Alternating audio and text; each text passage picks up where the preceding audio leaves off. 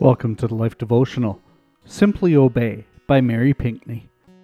The Lord had said to Abram, "Leave your native country, your relatives, and your father's family, and go to the land that I will show you." Genesis 12:1. Eyes fixed and face set like a flint, Abraham moved straight ahead on the instructions he received from God.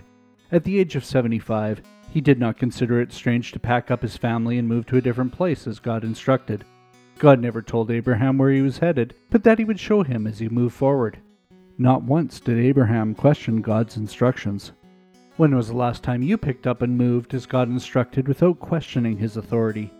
God's instructions to us may not be as extreme as the ones given to Abram, but they are still worthy of our attention and obedience. It is easy to move when you're aware of what comes next.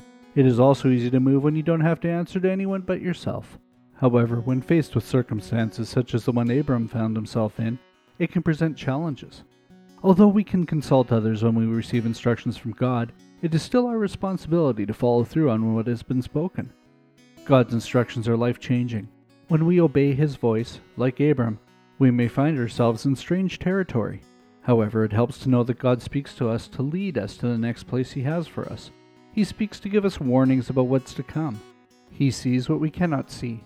He guides us with His eyes upon us. Our job is to simply obey His voice. A prayer for today. Lord, forgive me for the times I failed to listen attentively and obey Your voice.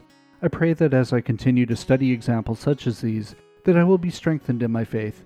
Help me to trust Your heart towards me in times of conflict and confusion, and know that You will never lead me astray. In Jesus' name I pray. Amen. Go deeper. Take a moment and journal about the last time you received instructions from God. Did you fully obey His voice?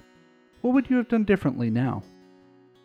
Can we pray for you today? Come see us at thelife.com/prayer.